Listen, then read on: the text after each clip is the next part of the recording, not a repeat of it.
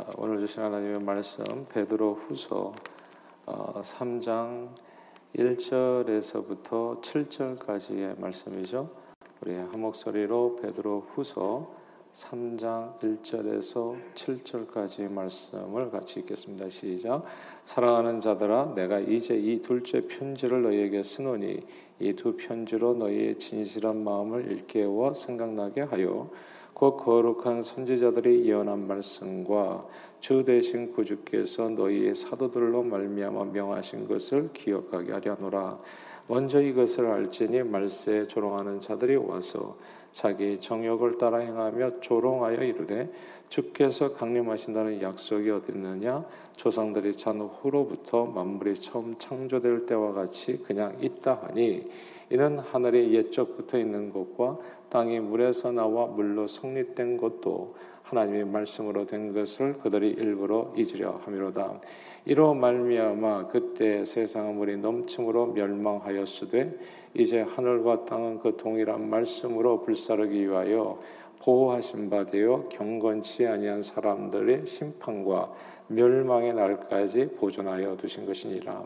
아, 매일 성경 성경 내일 것도 한번 같이 읽겠습니다. 토요일 것까지 8절서부터 마지막 절까지 다 합독하시겠습니다. 시작. 사랑하는 자들아 주께는 하루가 천년 같고 천년이 하루 같다니 한 가지를 잊지 말라.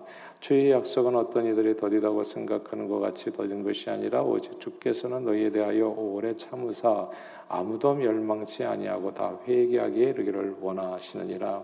그러 나 주의 날이 도둑같이 오르니 그날에는 하늘이 큰 소리로 떠나가고 물질이 뜨거운 불에 풀어지고 땅과 그 중에 있는 모든 일이 드러나리로다. 이 모든 것이 이렇게 풀어지리니 너희가 어떠한 사람이 되어야 마땅하냐 거룩한 행실과 경건함으로 하나님의 날이 임하기를 바라보고 간절히 사모하라.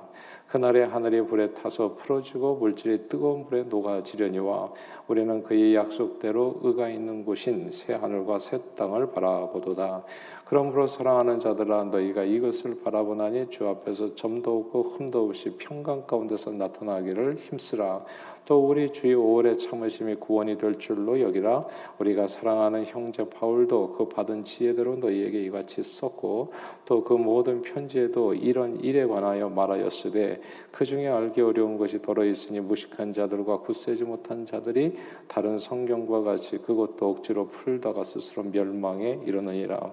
그러므로 사랑하는 자들아 너희가 이것을 미리 알았은즉 무법한 자들의 미혹에 이끌려 너희가 굳센 데서 떨어질까 삼가라 오직 우리 주 곧 구주 예수 그리스도의 은혜와 그를 아는 지식에서 자라가라 영광이 이제와 영원한 날까지 그에게 있을지어다 아멘.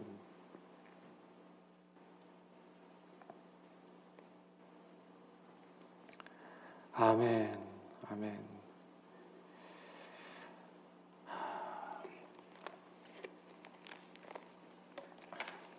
그 심리학자들이 대학생들을 대상으로 흥미로운 실험을 했습니다. 설문지를 작성해 오면 이제 5달러를 주겠다는 약속을 하고 아, 데드라인이죠. 마침 기한을 5일로 정해 주었습니다. 아, 그랬을 때 한 66%의 학생들이 돈을 받으러 왔대요. 아, 그런데 기한을 정하지 않고 설문조사를 해오라. 아, 기한을 정하지 않고 설문조사를 해오라 했을 때는 아, 겨우 25%의 사람들만 학생들만 이제 돈을 받으러 왔다 합니다. 시간이 훨씬 많은데도 불구하고요. 예, 보상이 그보다 훨씬 클 때에도 보상 액수와는 전혀 상관없이 돈을 받으러 오는 학생 수는 마침 기한인 데드라인을 정했느냐 정해지 않았느냐에 달려 있었습니다. 아, 영국 경제사회연구에서는 아, 세계 경제 안보 보안 교육 분야를 연구하는 대학 연구자들에게 지원금을 주는데 한 번은 연구 제안서의 제출 기한을 없앴대요. 그래서 연 중 수시로 이제 제출해도 괜찮습니다. 이렇게 받기로 했어요. 연구 교수들은 학기 중간에 위치한 그 짧은 기간에 맞춰서 그간의 제안서를 내왔는데 이제 평소에 이 일로 인해 가지고 너무 스트레스가 많았던 겁니다. 아 그런데 이제 제출 기간이 이제 연중 아무 때나 할 수 있다고 되니까 이제 언제든 이제 시간이 나면 자유롭게 있는 거 아니겠어요? 그래서 모두가 다 좋아했습니다. 그런데 그 해 연구 제안서 제출률은 예년보다 15%에서 20%가 떨어졌다 합니다. 이렇게 마감 시간 데드라인이 정해졌을 때 더 집중하게 되는 현상을 가리켜서 데드라인 현상이라고 효과라고 부르지요. 이 마감 시간이 없으면 준비할 시간이 많아서 아주 좋을 것 같은데 오히려 사람들은 느슨해지고 일의 효율도 떨어집니다. 제대로 일을 마치는 사람들이 크게 줄어들지요. 그런데 어, 이게 일상생활에도 그렇지만 신앙생활에서도 데드라인이 있습니다. 이 데드라인은 하나님께서 정해두신 어, 재림과 심판의 때입니다. 이 신앙생활의 데드라인을 잊어버리면 마치 데드라인 없이 과제물을 제출한 것과 같은 비슷한 일이 신앙인들의 삶에도 어, 나타납니다. 주님 만날 준비하는 대신에 엉뚱한 일에 아까운 세월을 허비하게 돼서 주님 만나는 그날 낭패를 당할 수도 있습니다. 예수님께서는 마태복음 24장에서요 자신의 재림과 노아 홍수 심판의 때를 비교 설명하시면서 매우 흥미로운 말씀을 하셨어요. 마태복음 24장 37절에서부터 39절까지 예수님의 말씀인데요. 노아의 때와 같이 인자의 임함도 그러하리라. 홍수 전에 노아가 방주에 들어가던 날까지 사람들이 먹고 마시고 장가들고 시집가고 있으면서 홍수가 나서 다 그들이 멸하기까지 깨닫지 못하였으니 인자의 임함도 그러 하나님의 심판 데드라인을 깨닫지 못했다는 겁니다. 아, 노아 시대 홍수로 세상을 멸하기 전에요. 하나님께서는 사실 신앙생활에 모든 사람들에게 신앙생활에 이 데드라인을 주셨어요. 저들은 모두 약 120년간 심판의 복음을 듣고 그 심판의 때를 준비할 기회를 가졌습니다. 그런데 1년도 2년도 아니고 무려 이제 100년이 넘는 세월이잖아요. 그 긴 긴 세월을 기다리기에 저들은 조금 인내심이 부족했었던 것 같습니다. 오늘 성경이 얘기하는 것처럼 하나님의 심판이 더디 온다 느껴지면 어떻게 돼요? 그럼 인내심이 부족해지잖아요. 아 근데 인내심이 부족해지는 정도가 아니라 거기서 한 걸음 더 나아가면 이 심판의 메시지를 조롱하고 데드라인이 마치 없는 것처럼 그렇 무시하고 행동하며 살아갈 수 있게 되어지는 겁니다. 어제와 같은 오늘인데 늘 그래왔듯이 아, 내일은 또 내, 내일이 태양이 뜨지 않겠나 생각하면서 하나님께서 주시는 이 데드라인의 메시지와 그 주님을 잊고서 그저 하루하루의 삶을 시집가고 장가가고 먹고 마시면서 그렇게 보내게 되는 겁니다. 그런데 어느 날 갑자기 하늘에서 이제 비가 쏟아진 거예요.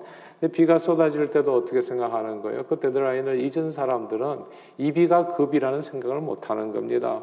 그래서 곧 비가 곧 그치겠지 생각하면서 역시나 또 파티하고 시집가고 장가가고 먹고 마시며 살아가는 겁니다. 비가 조금 과도하게 쏟아지고 있는데 아 뭐 그렇게 우려는 되면서 걱정은 염려가 돼요. 아, 낮은 지역이 좀 잠기니까. 그러나 저들은 그 비를 맞아 죽으리라고는 꿈에도 생각지 않고 언젠가는 이 비가 그치겠지 생각하면서 일상을 이어갔던 겁니다. 물이 점점 차올라서 온 세상을 덮어 코에 물이 들어가 죽기까지 저들은 그냥 오늘 본문에 예수님의 말씀을 통해서 볼 때 그냥 천재지병 중 하나만 생각을 했었던 겁니다. 그렇게 노아 시대의 모든 사람들이 죽었습니다. 신앙생활의 데드라인을 잊고 산 결과 정말 데드라인에 걸려서 모두 dead 죽었습니다. 근데 오늘 본문에 보니까 신약 성경 시대에도 성도들 가운데 마치 노아 시대의 사람들처럼 주님께서 주신 이 신앙생활의 데드라인인 예수님의 재림과 심판을 조롱하는 사람들이 있었습니다. 저들은 이렇게 얘기했어요. 4절 한번 같이 읽어볼까요? 3정 4절입니다. 시작. 이르되 주께서 강림하신다는 약속이 어디 있느냐? 조상들이 잔 후로부터 만물이 처음 창조될 때와 같이 그냥 있다 하니 아멘. 여기서 조상들이 잔 후로부터 만물이 처음 창조될 때와 같이 그냥 있다 이 구절을 주목해야 됩니다. 신약 성경 시대에 심판의 복음을 믿지 않았던 사람들은 어제와 같은 오늘이요 오늘과 같은 내일이 될 것이라고 확신했습니다.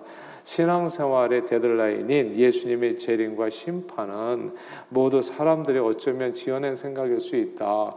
뭐 이게 1년도 아니고 2년도 아니고 100년을 넘어간다면 어떻게 되겠어요? 사람들이 기다리다 기다리다 지쳐가지고 딴 생각을 할 수도 있지 않겠어요? 그래서 우리는 재림과 심판 마지막 때를 자주 잊어버리게 되는 겁니다. 근데 이들의 이런 행동은 5절에 보니까 하나님의 말씀을 일부러 잊으려 함이었다라고 오늘 성경은 설명합니다. 그러나 하나님의 말씀은 우리가 잊고 싶어 해서 없어지는 게 아니죠. 눈을 감는다고 그래서 다 임박한 그 심판이 진노의 심판이 사라지는 게 아닙니다. 하나님의 말씀은 그 1.1억이라도 천지가 없어지기 전에 모두 이루어지는 진리의 말씀이요 또한 생명의 말씀입니다. 하늘로 올리우신 대로 그대로 다시 내려오시리라라는 주님의 말씀은 반드시 이루어집니다. 그래서 오늘 본문은 이렇게 말씀하죠. 다 함께 7절을 이번에 읽어볼까요? 7절 읽겠습니다. 시작. 이제 하늘과 땅은 그 동일한 말씀으로 불사르기 위해서 보호하신 바 되어 경건치 아니한 사람들의 심판과 멸망의 날까지 보존하여 두신 것이라. 아멘. 여기 이 말씀에 보면요. 왜 하나님께서 그럼 이렇게 더디게 오시는지 이유가 그 오늘 본문에는 크게 두 가지로 나와요.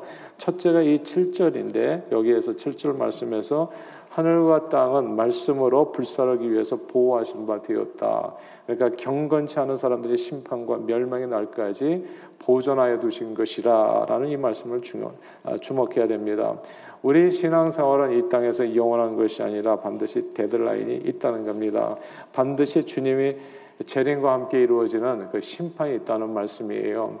근데 왜 하나님께서 이렇게 그 시간을 갖다 더디 오래 이렇게 아, 정말 예수님 2000년 전에 오셨잖아요.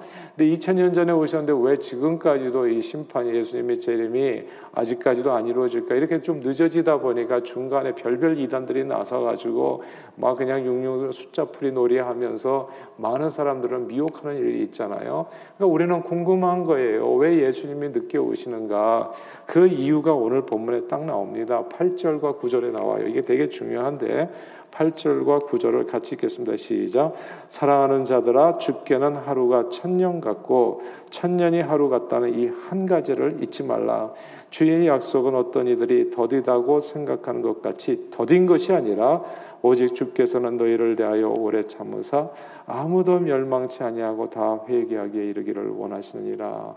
아멘. 노아 홍수 시대에도요 하나님께서 1년 만에 왜 멸하지 않으셨냐면 기다리신 거죠. 하나님이 뭐 사람 이렇게 힘들게 하고 죽게 하는 것을 하나님께서 좋아하시겠어요? 하나님은 사랑의 하나님이신데 하나님은 우리가 돌아오기를 원하는 겁니다. 하나님은 모든 사람이 구원을 받고 진리에 이르기를 원하신다고 그게 하나님의 소원이세요. 한 명이라도 더 주님 믿고 주님 앞에 돌아와서 정말 영원한 구원의 기쁨을 누리기를 원하는 것이 하나님의 간절한 열망이십니다.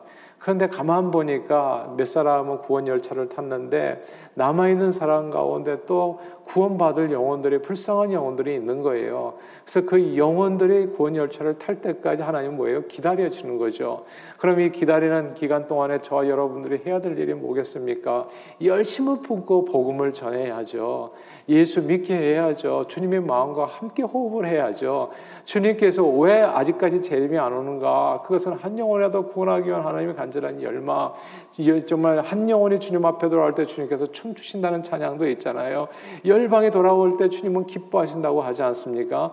왜 하나님께서 더디 오시느냐? 여기 얘기하는 것처럼 하나님께서 더디 오시는 것은 하루가 천년 같고 천년이 하루 같다고요. 하나님은 정말 하루가 천년같이 그리고 천년이 하루같이 우리를 기다리신다는 의미입니다. 그냥 한 탕자가 집에 돌아오기를 다시 돌아와서 구원받기를 주님은 기다리시기 때문에 이 재림과 심판의 때가 늦어지는 거죠. 그런데 이 재림과 심판의 때가 늦어진다는 것을 엉뚱하게 이해하고 해석해서 그 기간에 오히려 육체의 정욕을 따라서 살아가는 못된 사람들이 있는 겁니다. 그러나 그때가 늦어지는 것은 한 영혼이라도 더 구하기를 원하는 거지만 그때는 반드시 온다고 말씀하는 거예요. 그때 노아 홍수 시대 물로 심판하셨 던 주님은 마지막 때서는 물로요 불로써 세상을 심판하십니다. 성경 오늘 본문에 하나님의 날에 하늘이 불에 타서 풀어지고 물질이 뜨거운 불에 녹아친다고 말씀했습니다. 이 날을 잊지 않고 바라보고 마음에 두고 신앙생활하는 것과 이 말을 일부러 잊어버리고 신앙생활하는 것은 큰 차이를 가져옵니다. 노아 시대의 영적인 데드라인인 홍수 심판의 메시지를 애써 부인하고 회개할 기회를 모두 저버리고 살았던 모든 사람들이 어떻게 돼요? 데드라인을 넘기는 순간 다 죽었습니다. 그러므로 주님은 우리가 주님께서 우리에게 모두에게 우리 모두에게 주신 이 영적인 데드라인을 기억하기를 원합니다. 이 영적인 데드라인을 기억하고 왜 이 데드라인이 늦어지는가? 그것은 이유가 딱 한 가지. 주님은 하루가 천년 같고 천년이 하루같이 우리를 기다리고 계시다는 거.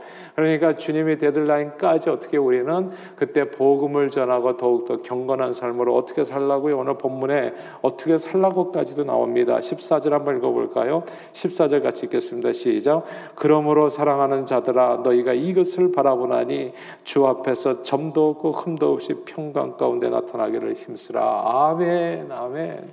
주님 그 데들라인이 우리 눈앞에 다가오는데 그날을 바라보면서 점도 없고 흠도 없이 주님 만날 수 있도록 준비하라고 주님께서는 말씀해 주십니다.